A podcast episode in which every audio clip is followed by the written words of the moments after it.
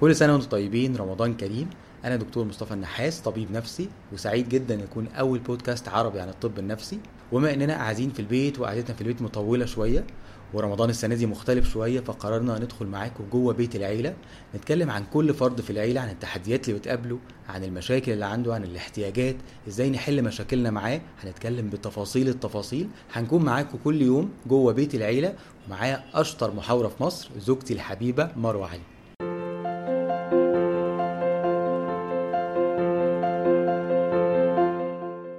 أهلا بيكم في الحلقة الثالثه في أول أسبوع من رمضان وإحنا لسه مع راس الحربة بتاع العيلة الأب. النهارده هنتكلم عن مشاكل الأب مشاكله في كل النواحي. عشان نقدر برضو الراجل ده تعبان معانا. دكتور مصطفى هنتكلم معاك بقى بالتفاصيل. نبتدي بأول حاجة مشاكل الأب. عيوب الأب اللي عمال يداريها طول الوقت. أوكي. ال ال هو طبعا الأب في الأول وفي الآخر إنسان قبل ما يكون بيقوم بدور يعني قبل ما يقوم بمهمته كأب فهو إنسان والطبيعي إن أي إنسان في الدنيا يكون عنده عيوب. وكل واحد فينا محتاج يسمح لنفسه بمساحة من الأخطاء ومن العيوب. إحنا مش بنتعلم بال- بالتلقين إحنا بنتعلم بالخطأ. يعني جزء من تعليمنا من تجارب والتجارب دي الطبيعي يكون فيها أخطاء. فلو أنا تخيلت إن أبويا منزه عن الخطأ أو ابويا شخص كامل أو ابويا محطوط في في صف الملائكة فانا هتضايق وهتخض كتير وهتصدم كتير كل ما اكتشف عنده علة أو عيب. بس هو شخصيا كمان يعني ما هو الراجل حاسس طول الوقت المفروض يبان لهم تمام التمام. حلو قوي ده كلام جميل. فعمال يداري بقى. حلو جدا. وهي بقى فكرة الصورة الذاتية وال... والانا الحقيقية والصورة اللي أنا بصدرها للناس يعني الصورة ال... الاجتماعية بتاعتي. النهارده أنا ينفع في الشارع اكون راجل سكرة اكون راجل لطيف جدا مع الناس وحبوب و decent كل حاجة بس صعب جدا أفضل بنفس الوش ده في البيت. يعني الوش الاجتماعي بتاعنا سهل قوي حتى مع الصحاب. الناس اللي لسه بنعرفهم بينفع نتلون قدامهم أو نبان حلوين نحط ال make up الاجتماعي بتاعنا بس بعد شوية الحقيقة بتبان. فلك ان تتخيل إن في البيت مش هقدر ألبس الوش ده. فلو لبست الوش ده شوية أو حاولت أبان إن أنا راجل يعني عندي كل المميزات بعد شوية الوش ده غصب عني هيقع. طب إيه بقى اللي بيحصل مع الأب؟ بيحصل مع الأب إن هو بيخش لفكرة إن أنا بابا فأنا عايز أكون راجل محترم. مثلا أنا بشرب سجاير فأنا عشان اربي ولادي ما بيشربوش سجاير فأنا مش هشرب سجاير قدامهم. وهخبي الموضوع. أو بشرب حاجة لا قدر الله أسوأ من السجاير وده بيحصل في بيوت كتير. فيبتدي يخبي ده ويبتدي يستخبى منهم كان عندنا واحد من من الناس اللطاف جدا كان أبو صاحبنا يعني. كل ما ابنه يلاقي عنده علبة سجاير لا ده أنا مبطل من زمان دي علبة عمه مش عارف مين. طول الوقت. عنده علبة مش عارف لحد أوضة نومه لا في علبة. آه دي علبة عمك مش عارف مين نسيها هنا وهو. فطول الوقت كان بيهرب بكذبات. أنت مش محتاج تعمل ده خالص. ده أصلا ده بيقلله أكتر. جدا. ومفقوس أساسا. الطفل من وهو عنده ثلاث سنين هو واعي جدا. وواعي لفكرة الكذب. يعني الطفل أقل من ثلاث سنين بيبقى معتقد إن اللي جواه متشاف. فما بيعرفش يكذب. فلما بيوصل لثلاث سنين بيبتدي يكتشف إن اللي هو بيقوله ده ينفع يحوره. يعني ينفع الأفعال بتاعته تبقى حاجة وكلامه يبقى حاجة. يجي يحكي لك قصة عن الحضانة هو ما عملهاش بس يحكي لك بطولة وهمية مثلا. آه. ليه؟ لأن هو ينفع ينفع نكذب. فبيشوف الكذب كويس قوي وبيشوف الكذب البسيط في كلام باباه ومامته. هي دي الإحراج. إن قول لعمه أنا مش موجود وقول لهم كذا يعني الحاجات اللي إحنا بنقولها له البسيطة خالص هو بياخد باله منها. فالابن بيسجل. فأنت مش محتاج تكون مستخبي. انت محتاج تكون حقيقي وده أمر مهم. حتى لو انت بتغلط وانت عايز تنصحهم فتنصحهم باللي انت فعلا شايفه. يعني انت عارف ان السجاير غلط فانت بتقول لهم وبتتمنى انك تبطلها. لو عايز تقنعهم بالصلاة وانت ما بتصليش هم عمرهم ما هيشوفوا ده غير لو انت وضحت لهم. يعني انت كمان حاولت تشتغل على نفسك. فما ينفعش تكون راجل لابس ماسك طول الوقت عشان في البيت ده يعني أسوأ ماسك في الدنيا. حتى لو انت صدقته وعشت بيه. طب المشاكل بقى اللي هي الأب بيواجهها كردود أفعال يعني هو مثلا شايف إن الأم مشغولة مع الأولاد فتلاقيه يقوم أخد بعضه وعامل علاقات بره مع مع سيدات أخريات يعني. وشايف حلوة إن سيدات أخرى دي قوي لا بتاع حكايه فيعني بيشوف طريقه بقى بيشوف. بيشوف حاله بره. هو شايف إن المشاكل دي آه طبعا بيغطي بس هو بالنسبة لنفسه شايف إن هو مش غلطان. هو رد فعل. طبعا. طب إحنا إزاي نصحيه؟ هو إحنا وإحنا قبل ما نصحيه محتاجين إن إحنا بس نستوعب إن إحنا بندور على علاقات أخرى أو بندور على احتياجنا العاطفي لما بيكون عندنا خلل جوانا إحنا مش عارفين نملاه. يعني أي فجوة جوايا أي احتياج جوايا لم يلبى منذ الصغر أو من مراحل سابقة أنا بدور عليه أحيانا كتير بشكل غير صحي. فببدي أشياء على يعني ببدي حاجات على حاجات. ومفيش يا فندم حاجة بندور عليها ما ينفعش ابدا. حضرتك تدور على نفسك آه، من يعني مش هينفع تكسب كل الحاجات. انت لو بتدور بس على نفسك هتخسر حاجات تانية. لو قررت تعيش لحظة بتعيد فيها مراهقتك من أول وجديد أو بتعيش حاجات خلسة بتستخبى وتدارى وتخطف حاجات مش من حقك هتدفع تمنها يقينا بس بعد شوية. يعني ما ينفعش إن أنا النهارده آخد علاقة وأقول أصل أنا استمتعت وشكرا.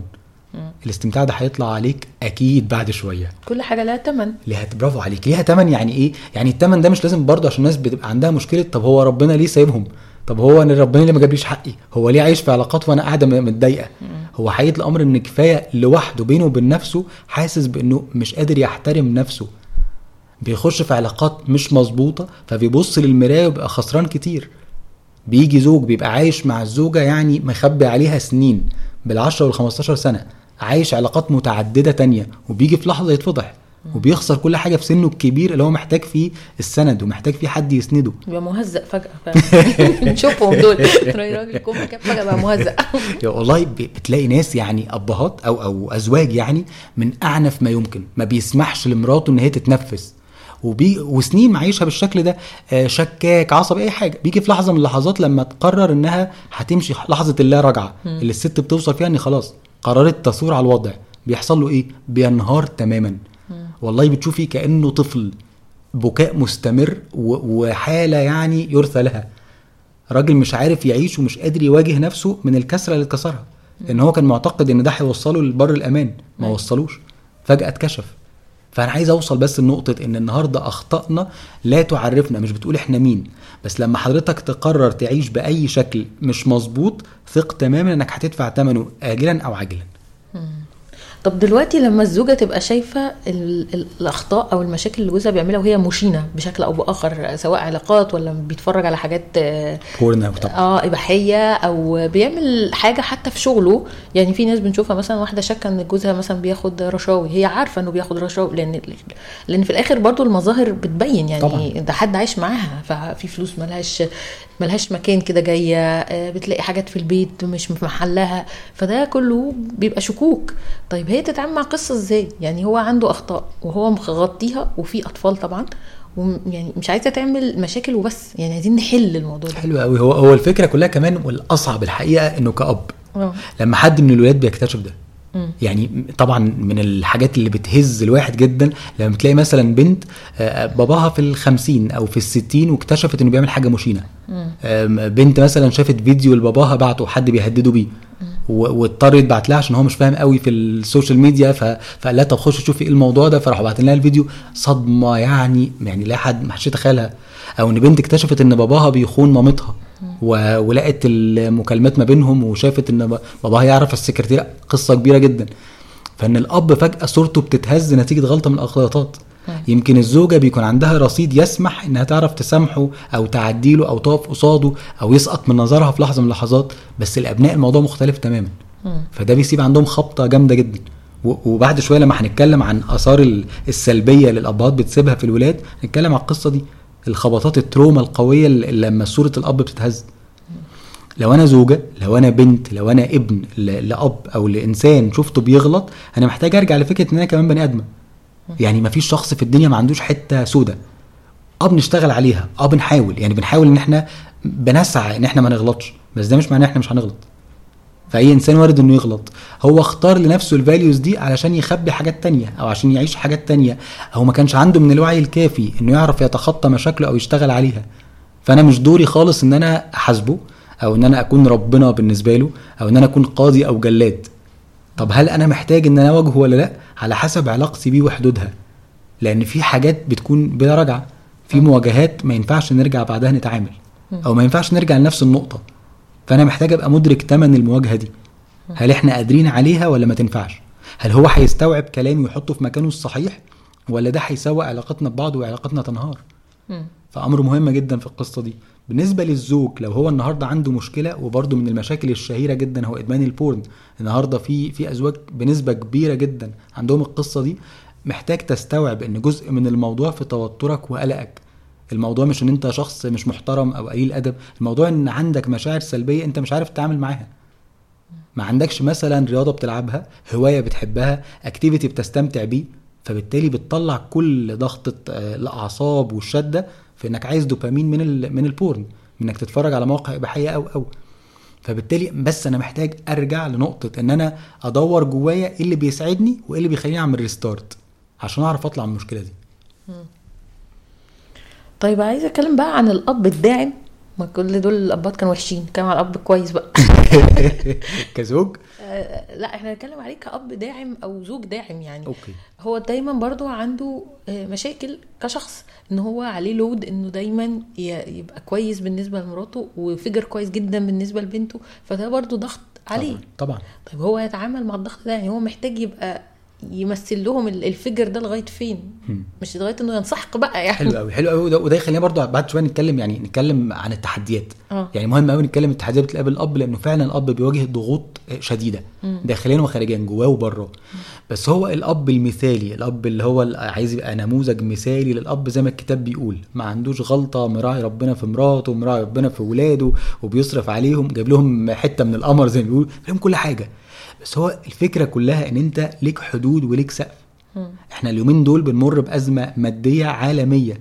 ما فيش حد في مكانه زي ما هو مهما كان كبير يعني. يعني مهما كانت دنيته فهي الدنيا متأثرة. ده بيمثل لود على أزواج آه، ضغط شديد.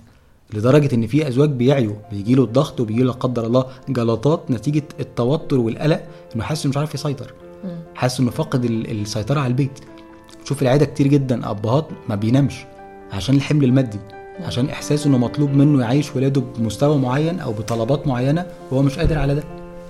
أنت دورك تسدد آه، خانات على قد قدرتك على قد استطاعتك ومش هتنزل من مقامك كزوج أو كأب لو أنت قصرت أو ما قدرتش.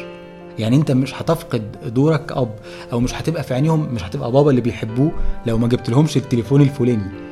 أو لو ما عرفتش تسكنهم في المكان الفلاني أنت هتفضل بابا ال- اللي عنده علاقة إنسانية بولاده وهو ده الأهم. إحنا ما بنقدرش طول العمر يفضل الكيرف بتاعنا طالع. بنطلع وننزل.